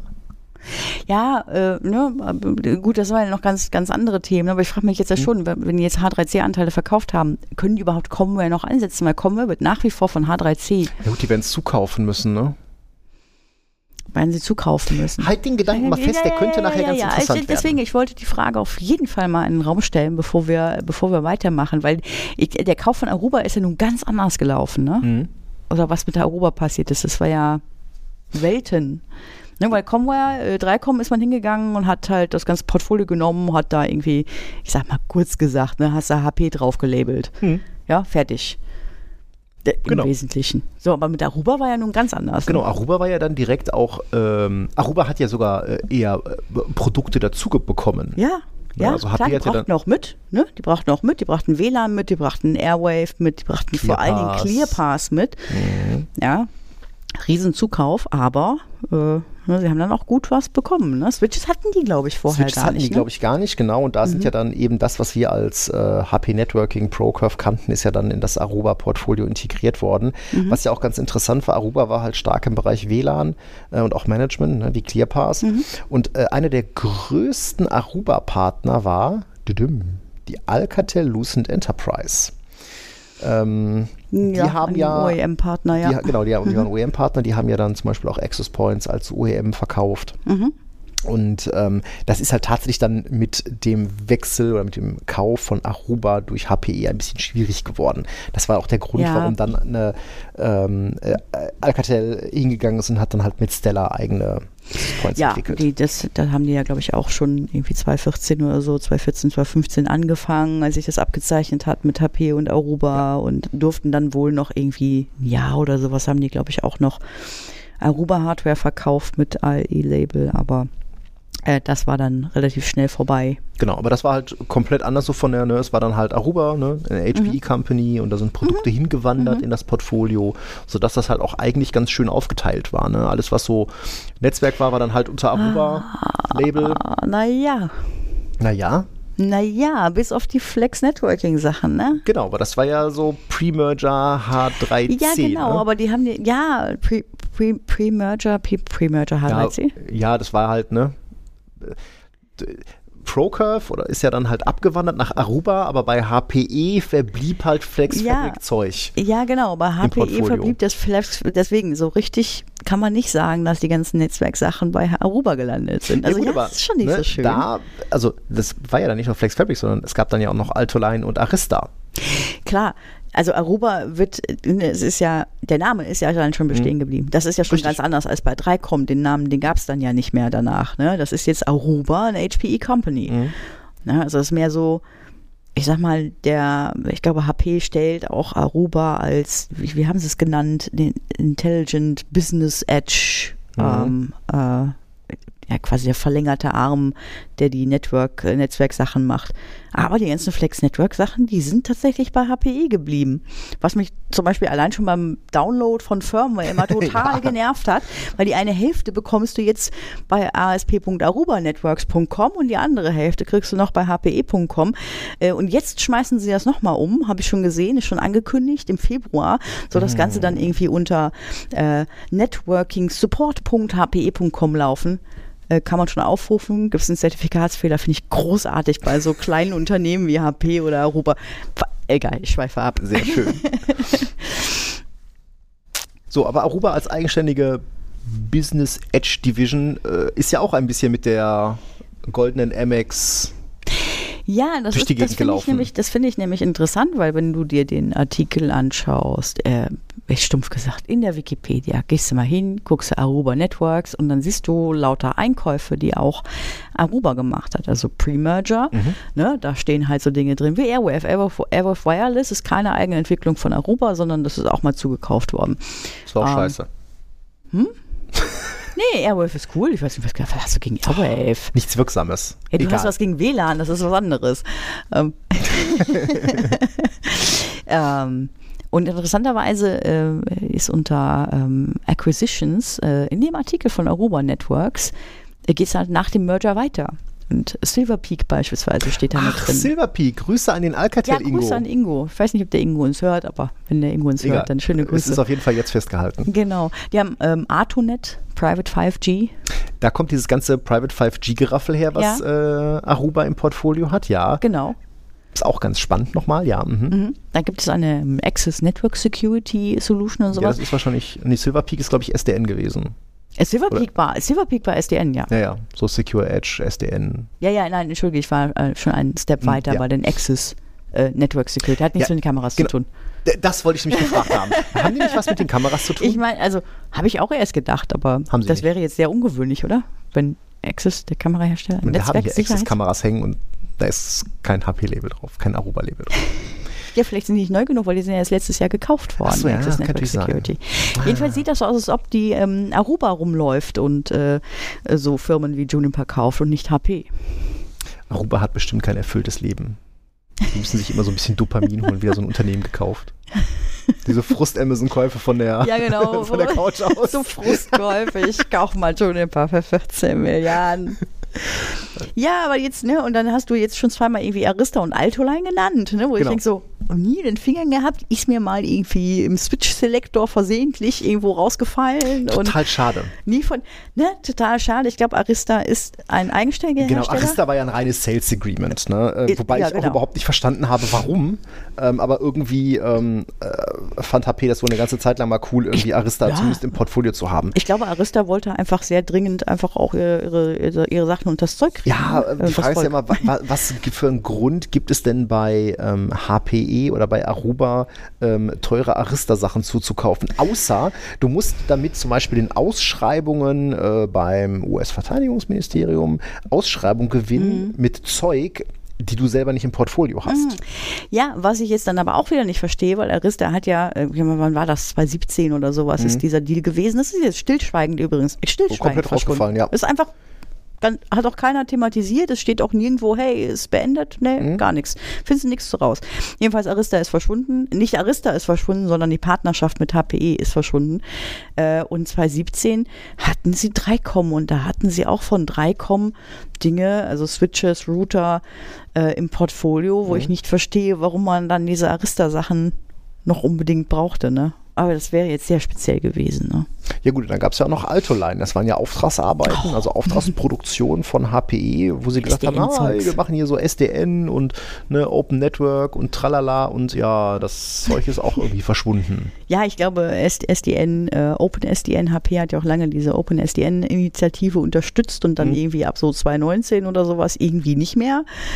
Und ähm, ich frage mich auch, ja, warum will denn eigentlich so ein Vendor, der eigene Hardware herstellt, äh, unbedingt OpenSDN unterstützen? Ja, vielleicht kam das auch aus diesen großen, aus diesen großen äh, Cloud-Provider-Geschichten raus. Also ähm, das muss man ja schon sagen, dass zum Beispiel eine Facebook oder, oder eine Meta und Ja, eine, eine, ähm, ja. eine Amazon, also eine, eine AWS, wie ich gelernt habe. Ähm, Darf man das nicht mehr sagen, AWS? Na, ich bin dafür gerügt worden. Ähm, AWS oder auch ähm, Azure, die sind ja eh schon dabei, eigene Switches zu bauen. Und da ist halt auch ganz häufig dann so Open Network, tralala, irgendwas drauf, ne? Ähm, was sich halt gut über äh, automatisieren lässt, bla bla bla bla bla. Und vielleicht hatte man bei, bei HP die Idee, einfach damit äh, da ein Stück vom Kuchen abzubekommen. Mhm. Ja, jedenfalls gibt es das auch nicht mehr. Was uns ja jetzt zur Frage bringt, wie passt Juniper denn genau. jetzt eigentlich ins Ja, Portfolio rein? zum Thema. Ne? Wir kamen ja irgendwie drauf, wie passt das denn ins Portfolio rein? Weil eigentlich haben sie ja so netzwerkseitig, wenn du Switch Hardware, Switches, Router, was sie nicht haben, sind Firewalls. Ja gut, aber da sind wir ja dann bei den SRXen. Ja. Also es gab eine, eine Investor-Presentation, die können wir auch gerne mal verlinken, da wurde das so ein bisschen gemappt und ähm, während Aruba oder HPE stark im Bereich Campus, Branch, WAN, ähm, äh, ja, Data Center, Switching oder aber auch eben äh, 5, äh, 5G und äh, Radio Access Network ist. Das ist eben über diesen Zukauf ähm, Äh, von äh, Athonet ja. dazugekommen. Ähm, äh, sieht man die Teile von ähm, Juniper, vor allen Dingen im Data Center, und da reden wir halt vor allen Dingen über diesen Tier 1 Bereich, so 400G. Das sind die ganzen dicken MX-Prügel, die PTX, die ACX. Ne? Ähm, Gerade die ACX ergänzen dann halt dieses, dieses QFX. 5G äh, RAN-Portfolio. Ähm, und ja, äh, die, so die traditionellen Switches wie die EXer, die sehe ich da gar nicht, weil die stehen Nee, eigentlich in sehe direkter, in direkter sind Konkurrenz, direkte Konkurrenz äh, zu den zu- Aruba CX. ja, nicht nur, ja, CX zu den Aruba OS, wenn sie noch übrig, also Genau. klar, sicher. Und du hast Und natürlich völlig recht. Firewalls zum Beispiel. Firewalls Ne? hat HP gar nicht. Genau, und da äh, sieht man auch das Checkmark dann bei Juniper in dieser Präsentation, dass die Firewalls dann nämlich von Juniper kommen. Das heißt, Ja, okay. wir werden möglicherweise irgendwann doch wieder SRXer äh, haben. Äh, nur dann steht da halt Aruba oder HPE drauf. Ja, lass das Wort gerade nicht hören.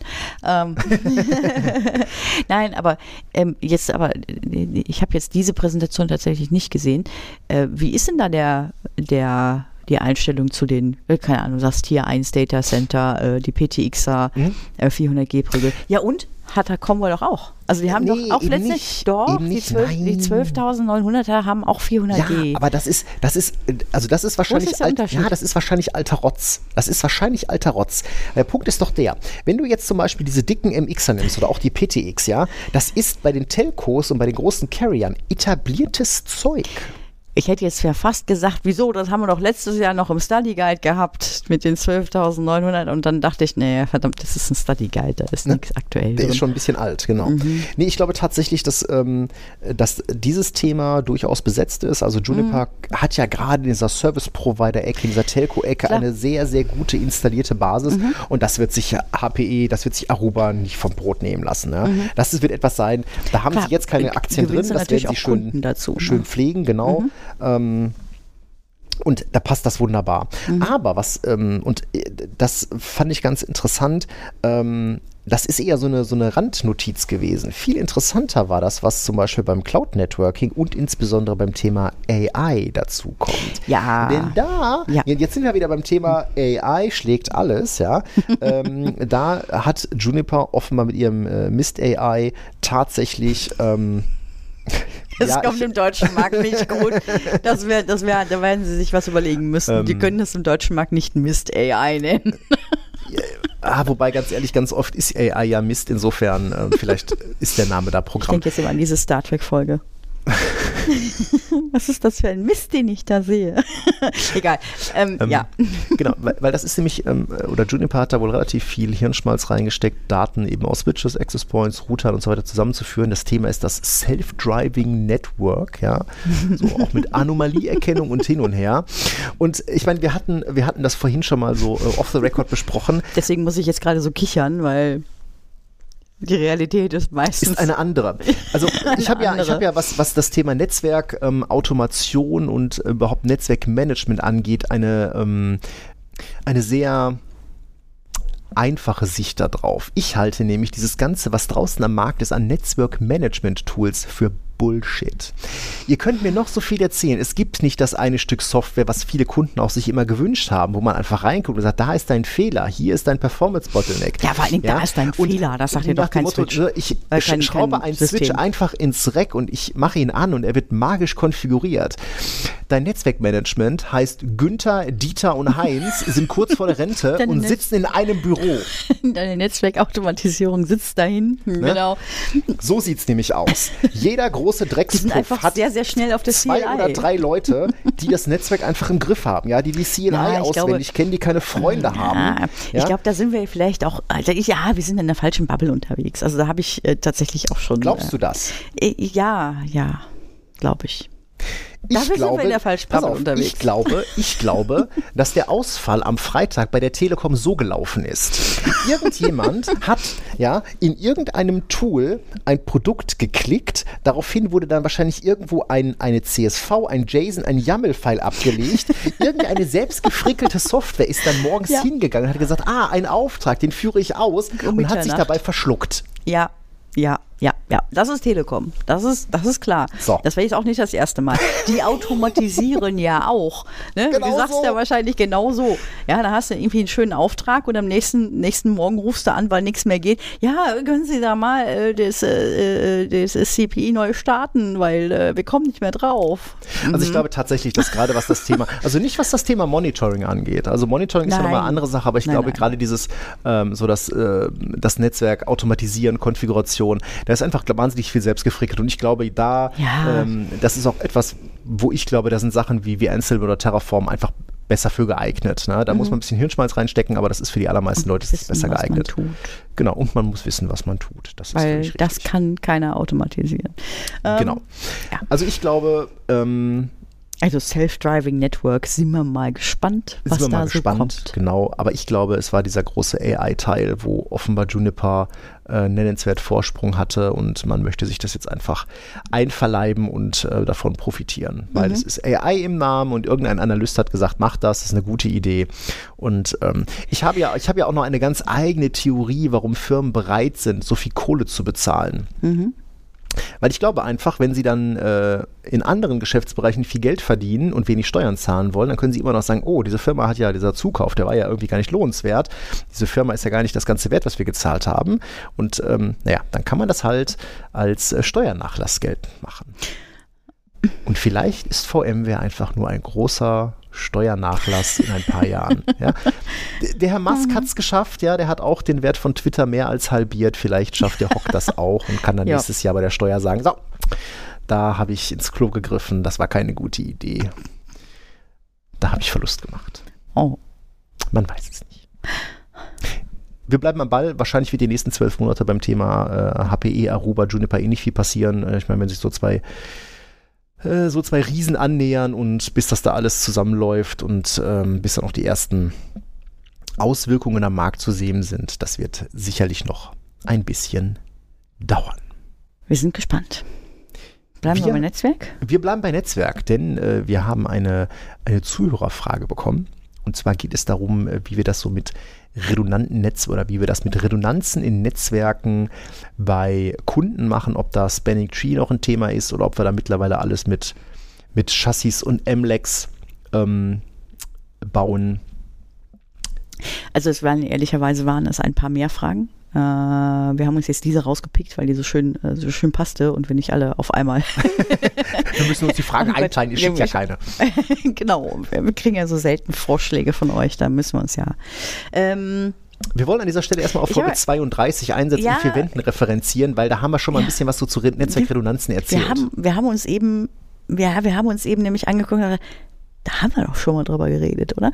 Aber ich weiß es nicht im Detail und wie weit, ähm, weil aus den Notizen geht es jetzt sonst nicht hervor. Also in Folge 32 haben wir geredet über VSX und VSF und all die schönen Stacking. äh, Stacking-Technologien und ähm, VRP. Redundanz, äh, genau, VRP. Das war eigentlich schon ziemlich umfassend. Ne? Genau. Und jetzt müssen wir da mal den Bogen spannen. Ähm, wa warum, also Redundanzen in den Netzwerken, also Redundanzen äh, sind ja dann ganz häufig dann mit, mit Pfadredundanzen gemeint, sprich du hast für deinen Traffic mehrere Wege. Mehrere Wege gibt natürlich mal zwei Varianten, ne, Layer 2 Traffic oder halt dann, wenn es dann äh, geroutet ist, Layer 3.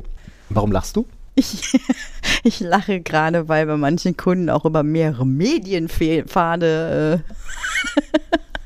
Ja, ja gut. Ähm, Äh, nein, nein. Also äh, typischerweise ist es ja so, wenn wir das einfachste Beispiel haben, du hast irgendwo einen Access-Switch, da ist dein Rechner dran angeschlossen, dann hast du irgendwo im Keller oder sowas einen, einen Core-Switch und im besten Fall gibt es zwei Wege von diesem Access zu diesem Core-Switch. Im besten Fall gibt es zwei Wege, aber ähm, äh, wenn, sagen wir mal, diese zwei Wege quasi über die gleiche, äh, ich sag mal, strukturierte Verkabelung führen und nicht auch da einen anderen Weg gehen, dann ist das halt auch nur so, hm, ja, da, da wird halt nicht alles mit abgedeckt. Da ist Genau. halt der Bagger nicht mit abgedeckt, sondern nur der Ausfall von dem einen Transceiver oder von einem Kabel, äh, also einem Patchkabel. Ähm, aber eben nicht der große Bagger auf der Straße, der das Kabel durchhackt. Genau. Und solange wir auf Layer 2 sind ähm, und über redundante Wege reden, dann müssen wir äh, ganz äh, weit zurück in die Vergangenheit zu den Bridges gehen und sagen, da müssen wir was gegen tun, weil wir dürfen keine mehreren aktiven Verbindungen zwischen zwei Switches oder einer Mhm. Multiport-Bridge haben und deswegen brauchen wir Spanning Tree. Eines meiner ähm, wirklich ersten Netzwerkprojekte, die ich gemacht habe, als ich hier gearbeitet habe, involvierte, dass ich mal Spanning Tree einschalte in einem Netzwerk, um zu ermöglichen, dass man zwei Kabel anschließt. Mhm. Mhm. War hier äh, Straße runter. Ah. Äh, äh, da, genau. Äh, weil da hatte man nämlich einmal 10 Gig und dann wollte man ein zweites Mal 10 Gig für äh, Redundanz haben. Und da war Spanning Tree der erste, Genau. der erste Step. Wenn du halt ein, äh, du hast zwei Switches und äh, packst da zwei Kabel zwischen, dann wirst du das Problem haben, dass äh, Broadcasts und auch Multicasts dann halt nicht verworfen werden, sondern ewig lang im Netzwerk kreisen und du hast einen Loop. Ja? Dagegen Ja. hilft dir Spanning Tree oder aber und da kommen wir dann zum Bereich MLAC-LACP. Du kannst natürlich auch eine Link Aggregation bilden, wo du dann aus zwei physikalischen Verbindungen eine logische machst und ähm, da kannst du dann auch beide ähm, aktiv nutzen. Jetzt gibt es äh, immer wieder Bestrebungen, ähm, Spanning Tree im Netzwerken auszurotten. Solange man aber zum Beispiel mehrere ähm, Verbindungen hat, muss ich halt immer mit Link Aggregations arbeiten. Ähm, Ja, aber warum eigentlich? Warum will ich Spanning Tree ausrotten? Weil Spanning Tree hat auch noch andere Vorteile. Als ich habe jetzt einfach zwei Links äh, und ich muss dafür sorgen, dass eine davon dicht ist und deshalb muss ich das Spanning Tree anmachen. Ja, okay, das kann ich durch eine MLAC ersetzen. Was ich nicht ersetzen kann, ist, wenn du, äh, keine Ahnung, wie schon vorgekommen, zwischen zwei Access-Switchen einen, einen Weg schlägst, ja, Klar, du hast sowas wie Loop Protection, aber an der Stelle bräuchtest du Spanning Tree Loop Protection. Weil das nämlich aus Sicht des Switches, des End-Switches kein Loop ist. genau. Ja, und auch deshalb brauchst du immer noch Spanning Tree. Also ich verstehe immer die Leute nicht, die sagen, ich, ah, ich muss Spanning Tree ausrotten. Ja, also ich weiß nicht, funktioniert, klar, keine Frage. Ich weiß, dass du schon Netze ohne Spanning Tree gebaut hast und die wunderbar fluffig Ja, laufen. genau, aber das funktioniert auch nur deswegen, weil du hast halt äh, in jedem der Unterverteiler Ja. hast du eine, eine äh, Multi-Chassis-Konfiguration von zwei Switches. Also äh, du hast physikalisch zwei Switches, logisch Genau. ein Switch und dann hast du auch das gleiche am Netzwerk Core. Ja. Und du hast zwischen all diesen Switches hast du dann von, von Access Stack zu Core Stack immer eine, eine Multi-Chassis-Lag. Exakt. Äh, Schrägstrich, das ist dann LACP. Und deswegen ist das halt, obwohl es redundante Verbindungen gibt, schleifenfrei. Richtig, das ist schleifenfrei und du hast hier, und das ist eine wichtige Bedingung, du hast hier gar keine Möglichkeit von dem Switch in dem einen Gebäudeteil zu dem Switch in dem anderen Gebäudeteil einen Link hinzukriegen. Genau. Funktioniert nicht. Genau, Ja? was aber wohl dann, ne, wo es aber trotzdem funktioniert, ist ja, wenn du in einem äh, Unterverteiler oder in einem in einer äh, Access Location, du hast zwei Switches, jeder dieser zwei Switches hat ähm, äh, einen redundanten Uplink in Richtung Core, LRCP, ne, schleifenfrei an der Stelle, bis zu dem Punkt, wo jemand zwischen diesen beiden Switches ähm, ein Kabel steckt. Und dann hast du wieder einen Loop. Ja, aber das ist ja ein Loop. Das ist ja auf dem Switch lokal. Da stellt er ja fest. Da machst du die Loop Protection an, das ist ja auch fein. Mhm. Aber wie willst du verhindern? Also, ich hatte ein sch- schönes Beispiel, ähm, ist natürlich, ja, sollte eigentlich nicht passieren, ist aber passiert. Äh, Kunde hat ähm, Access Points, diese Access Points machen ähm, Auto-Meshing, ja, ganz tolles, Oh, äh, ja, super hm. Featuring, Feature. Äh, wenn der Kunde jetzt hört, ne, ihr wisst Bescheid. ihr wisst Bescheid, ja. Äh, ist nicht bös gemeint, dient der Veranschaulichung. Diese Access Points machen Auto-Meshing und eigentlich muss Auto-Meshing ausgeschaltet werden, zwingend, weil ne, du hast zwei Access Points, die sehen sich irgendwie über, über die Luft äh, sozusagen, sehen die sich gegenseitig, verbinden sich miteinander, hängen aber in unterschiedlichen Switches. Und da hilft dir die Spanning Tree. Da hilft dir Spanning Tree äh, enorm. Da hilft dir nämlich die Loop Protection nicht. Mm, Ja gut, weil er halt dann über diesen, über diesen gemeshten Link dann halt auch äh, BPDUs sieht und Korrekt. sagt, ah geil, ne? da ist ja noch Korrekt. ein Link und Genau. kann dann entsprechend äh, sagen, den mache ich zu. Exakt. Ne? Ist dann natürlich nicht schön, wenn die Verbindung dann auch nicht mehr verstabil ist zwischen den Access Point, weil dann hast du nämlich lustige Spanning Tree Topology Changes. Und ja, auf die Weise kommen dann, äh, kommt es dann eben auch, ähm, wenn man es halt, ne, ich sag mal, wenn es nicht sauber konfiguriert ist, auch zu einem Loop. Mhm. Und das Interessante bei dem Loop ist, du, wir, kennen all diesen Effekt, man hat, man hat ja mal getestet, ne? man hat ja getestet an den Switch, man hat mal einen Loop gesteckt und sieht, oh, ne, der ist down, der ist nicht mehr erreichbar, ziehst das Kabel ab, ist er wieder erreichbar. In einem großen Netzwerk hast du aber schön noch den, den Effekt, dass das noch eine ganze Weile im Nachgang mehrere Switches ganz random offline nehmen wird. Das ist nämlich tatsächlich einmal passiert bei einem Kunden. Ähm, das war, äh, ja, ich will nicht sagen ganz, ganz witzig, aber es ist ganz interessant zu beobachten einfach, weil danach, der Loop war aufgelöst, der war nicht mehr da und trotzdem zirkulierten danach wohl offensichtlich die Broadcast, äh, Broadcast-Pakete noch so lange durchs Netz, dass der ein oder andere Switch einfach noch mehrfach offline gegangen ist. Weil er das halt, ne, er sieht das Paket bei sich vorbeikommen und sagt dann, oh, Ja, genau. ist blöd. Oh, das muss jetzt hier überall raus. Oh, ah, da kommt es ja schon wieder. ja. Na, aber long story short, äh, ne, Ja. wir bauen das bei Kunden, ähm, sofern es halt Requirements und Budget schon äh, hergeben, ähm, sind das in der Regel immer Stacks, egal ob Access oder Core. Ähm, und es sind immer MLACs. Wir fühlen uns immer schlecht, wenn wir zwischen Switches keinen redundanten Link haben und ja, nach Möglichkeit, wenn es die Physik auch hergibt, nehmen wir da auch gerne unterschiedliche, unterschiedliche Kabel. Ähm, Spanning Tree machen wir in der Regel immer an. Ja, in den allermeisten Fällen ist das dann heute MSTP, äh, also Multiple Spanning Tree, auch wenn wir ähm, das quasi wie RSTP betreiben. Also wir gehen nicht hin und fangen an mit mehreren Spanning Tree Instanzen. Und Kinder, wenn ich euch einen gut gemeinten Rat geben darf, ja, lasst das sein. Fangt nicht an, die Büchse der Pandora zu öffnen mit mehreren Spanning Tree Instanzen. Ihr werdet euch eines Tages in den Arsch beißen. es ist jetzt nicht so, dass die Kollegin genau deswegen gerade so schwer atmet, weil sie hat es schon getan. Nein. Nein? Hast Nein, du das nicht? überhaupt nicht. Nein. Ich habe aber bei, bei einem Kunden gesessen, wo das Elend, aber da habe ich nicht die Switches konfiguriert. Ach so. Das war Jemand anders. du. Nein, also muss man ganz klar sagen, ja, MSTP ähm, sicherlich eine gute Idee, weil mit mehreren Spanning Tree Instanzen kann man halt so ein bisschen Load Balancing auch machen ähm, und ähm, das fängt dann halt dann an hässlich zu werden, wenn du eine dieser beiden ähm, Spanning Tree Instanzen anpacken musst. Ähm, weil du zum Beispiel WLANs hinzufügst. Weil sobald du ein Ja, WLAN schön hinzufügst, außen anfangen. Genau, dann fällt nämlich dieser Switch aus der Instanz raus und Mhm. ne, wenn du das dann direkt am, wenn du am Core anfängst, dann hast du dir direkt alles abgesägt.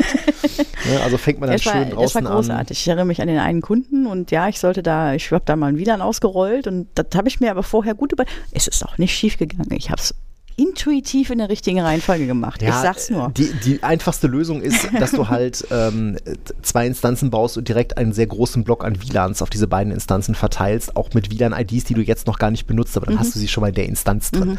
Ähm, aber lass das sein. Mein Spanning Tree ist äh, definitiv ein Thema und äh, wird immer noch lustig verwendet und wie gesagt, nach Möglichkeit ähm, machen wir es immer so redundant, wie es das Ganze eben hergibt. Mhm. Plus das ganze Thema VRP, ne? also wenn du ähm, Ja, für Routing, VRP, ähm, ja. Doch. Machen wir häufiger. Ja, wobei. Seitdem wir halt viel Routing auf, ähm, Auf Data Center Fire- Firewalls verlagern, Ja, ist genau. das nicht mehr ganz so oft. Das ist dann zwar unter der Haube auch VRP im Allgemeinen häufig bei Firewalls, aber, Aber du hast halt da direkt einen Cluster da stehen, ja. Mhm. Ich hoffe, wir haben diese Frage zur Zufriedenheit äh, beantwortet. Wenn nicht, bitte einfach nochmal melden. Auch wenn ich wieder abgeschweift bin. Mit Blick auf die Uhr haben wir einen Aufreger der Woche. Also ich habe einen. Du hast einen. Nennt sich ZEPCES. Also, ne? Certificate Enrollment Service und Certificate äh, Enrollment Policy Service sind zwei Dienste ähm, einer Microsoft-basierten Public Key Infrastruktur und sollen dir ein bisschen dabei helfen, deine PKI ein bisschen wegzuschließen. Das ist das ja eine Problem coole ist Sache, ja, eigentlich. ist das eine coole Sache, weil ähm, wenn du ein CEPS und ein CES hast, dann ähm, müssen deine Clients nicht mehr direkt über RPC äh, mit Ja. deiner CA reden, wenn sie ein Zertifikat haben wollen, sondern sie unterhalten sich über HTTPS mit dem äh, Policy Service, beziehungsweise der Policy Service holt sich dann aus dem AD, welche Templates darf der denn sehen und so weiter. Dann geht der ähm, Client mit diesen Informationen zum Enrollment Service und der ähm, holt dann stellvertretend für den Client, für den User holt dann stellvertretend für den Client, für den User dieses Zertifikat. Eigentlich eine geile Sache, weil du brauchst halt nur 443 HTTPS aus Sicht Client in Richtung ZEPCES und ne, ZEPCES reden dann halt mit RPC, mit deiner CA. Genau, klingt sehr erstrebenswert, weil ich will ja meine äh, RPC, meine Bazillion RPC-Ports wieder nicht, nicht äh, überall aufmachen für jeden. Ja, ne? vor allen Dingen, wenn du dann halt, äh, du kannst sowas ja auch in Richtung Internet aufmachen, ne? Äh, 443, also dann kannst du Clients halt ja, ja, ja, ja, ja, okay. da musste ich jetzt gerade, äh, da musste ich jetzt gerade erschrocken gucken. ähm, Wir haben gerade Mhm. ein neues Deployment, wo wir dann auch wieder selbstverständlich, ja natürlich mal mit Sepsis hatten wir vorher ja auch. Ja, und jetzt ähm, zeigen sich halt so ein paar Nicklichkeiten in Sepsis. Unter anderem bin ich darüber gestolpert, dass Sepsis nicht mit ähm, Certificate Templates Version 3 und Version 4 klarkommt. Das, das heißt, überhaupt nicht. Alles, wenn du in dein Certificate Template sagst, bitte, ne, also alles über 2012 R2, kannst du über ein Sepsis nicht ausrollen. Ja, und damit ist das Ding für mich eigentlich durch, wenn ich ehrlich sein soll. Äh, Ja, du willst halt zum Beispiel auch neuere ähm, Betriebssystemversionen dort äh, eingetragen haben, einfach weil sich dann ähm, zum Beispiel auch ähm, Dinge im Hinblick zum Beispiel der möglichen Cipher und Kryptografien ähm, einfach ändern. Ne? Ähm, und ich hatte dann mal ein bisschen, ein bisschen rumrecherchiert und ja, es scheint wohl so zu sein, dass sich das Thema ZEPCES, aber auch ähm, generell Active Directory Certificate Services wohl seit Jahren nicht mehr geändert Ja, hat. aber Also seien da wir doch gibt's ganz wohl ehrlich. kaum Effort seitens Microsoft drin. Ja. Das, all- alles, was lokale Active Directory angeht, äh, PKI, das ist alles urmelalt. Ne? Mir fällt das jetzt immer, immer wieder auf, ne? wie, wie wenig, sich, wenig sich da tut. Du hast halt seit 20 Jahren, 23 Jahren, wie auch immer, äh, aber die gleichen, die gleichen Bugs in der Hm. GUI. Ne? Also ist, ja. ja, Es jetzt halt auch ist- total ist erratisch, ne, weil ich möchte halt zum Beispiel ähm, die ähm, ISS-App-Pools vom ZEP und CES möchte ich zum Beispiel mit einem GMSA Wäre super. äh, ja. ausführen, ja. Äh, führt dazu, dass es äh, laut Doku funktionieren sollte, aber nicht funktioniert. Haben wir es ähm, eigentlich mal mit einem MSA versucht? Ja, das wäre jetzt der nächste, der nächste Weg. Also mit der normalen App Pool Identity, also das Computerkonto funktioniert das, aber auch teilweise total erratisch. Ähm, also ich habe zum Beispiel immer wieder das Problem, dass der Endpoint busy ist oder Timeouts oder hin und her. Ja, ja, das wo Doku seltsam. eigentlich sagt, ja, du hast da und da ein Problem und nein, habe ich nicht. Also ähm, ich sehe mich jetzt schon mit einem mit einem Wireshark auf den Dingern rumgucken und versuchen rauszukriegen, woher diese Timeouts kommen, weil ich finde Mhm. das scheiße, wenn ich sage, hier, hol dir mal ein Zertifikat Mhm. und dann äh, Timeout, Timeout, ja, enrolled. Und denkst du so, hä? Genau, du klickst Why? auf Retry, ist enrolled. Genau. Du kriegst einen Fehler, klickst auf Retry, ist, äh, dann ist durch. Ja, Verrückt. verrückt. Ist so. Hm. Aber leider ist das dummerweise, es ist halt Active Directory Certificate Service, das gehört im weitesten Sinne zu Active Directory, gehört im weitesten Sinne zu Windows Server und das ist dummerweise keine von den Technologien, die ich aus meiner, Nein, aus meiner Liste gestrichen natürlich habe. Natürlich nicht. Ähm, nur ich stelle jetzt äh, stellt sich ja auch die Frage, ne? Wir haben ja jetzt ein ganz äh, ganz neues schickes, äh, äh, ganz neuen schicken AD Forest, den wir Ich gerade mein, hochziehen. Weißt du, wenn ich mir eine Sache wünschen darf für 2025, warum können sie diesen scheiß Zepzess nicht einfach durch ECMI ersetzen? Ja? Warum nicht? Warum geht das nicht? Hm. Naja, man wird ja ja, träumen wäre dürfen. ja. Hm. Können wir Ja, was frickeln? Vermutlich nicht. genau. Lass uns als Low-Code-Developer irgendwas bauen. Hey, komm, wir bauen einen eigenen Zeptest. Das kann so schwierig nicht sein. ja, ein bisschen hier vb.net. Äh, nicht? Nein. Nein. Nein. Ich, Nein, ich, hab, fangen also ich muss eh noch ein Visual Studio installieren, das ein ausgewachsenes. Weißt du, was das nächste Mal kriegst du noch was drei Nummern kleiner ist, einfach damit du kein Visual Studio darauf installieren kannst. Ja, noch habe ich sie ja auch gar nicht drauf. Ich habe das auch noch nicht ausprobiert. Ich weiß auch gar nicht, ob das, ob das gut läuft. Ähm, äh, Warum? Was, was, was willst du denn mit einem Visual Studio? ja, es ist einfach nur das Gefühl hier unsere, unsere, unsere Soft Zeiterfassungssoftware. Ähm, ich habe das Gefühl, es kommt mir falsch vor, dass ich derzeit äh, keinen Zugriff auf den Code habe, um Anpassungen machen zu können, wenn ich denn wollte. Hat man, hat man etwa Feature-Requests oder Bugfixes an dich rangetragen? Äh, Nein, die kann ich mir auch selber ausdenken. Also da brauche ich keine anderen Leute für. Okay, ich äh, werde, äh, werde erstmal, ich werde erstmal ein, ein Jira organisieren und einen Confluence, damit wir da drin die Bugs tracken können von Lea. Nein. Ja, vielleicht kann man ja äh, das mal irgendwie etwas auffrischen und äh, Vercontainern. vercontainern. Irgendwas. Ir Ich ja irgendwas damit überlegt, wenn unser machen, dass wir dafür nicht. in einen Container reinzupacken, einfach so, dann kann ich es einfach von A nach B tragen. Ja, ganz ehrlich, ja. Ir irgendwas muss damit passieren. Dafür läuft jetzt ein eigener Windows-Server. Irgendwie ist das Murks. Ja, ja. In diesem Sinne würde ich In sagen, der sauren Gurkenzeit kümmere ich mich da mal drum. ja, ja, in der sauren Gurkenzeit. Das Super. ist so ein Running Gag bei uns. Ja, komm. Ähm, haben, wir, haben, haben wir schon wieder alles schön zusammengekehrt. Ähm, ich würde sagen, in diesem Sinne, äh, bleibt alle gesund, bleibt uns treu. Meldet Macht euch äh, in unserer Telegram-Community Mhm. an, folgt uns auf Twitter, Mastodon, äh, Blue Sky, ist alles in den Show Notes. Wenn ihr Sticker haben wollt, ein kleiner an euch frankierter Umschlag an uns schicken, Adresse ist in den Show Notes, dann machen wir das mit Stickern voll. Das Und machen wir. ansonsten bleibt uns treu. Ich will Es ist spät. Lass nach Hause gehen. Bis in zwei Wochen. Tschüss. Ciao, ciao.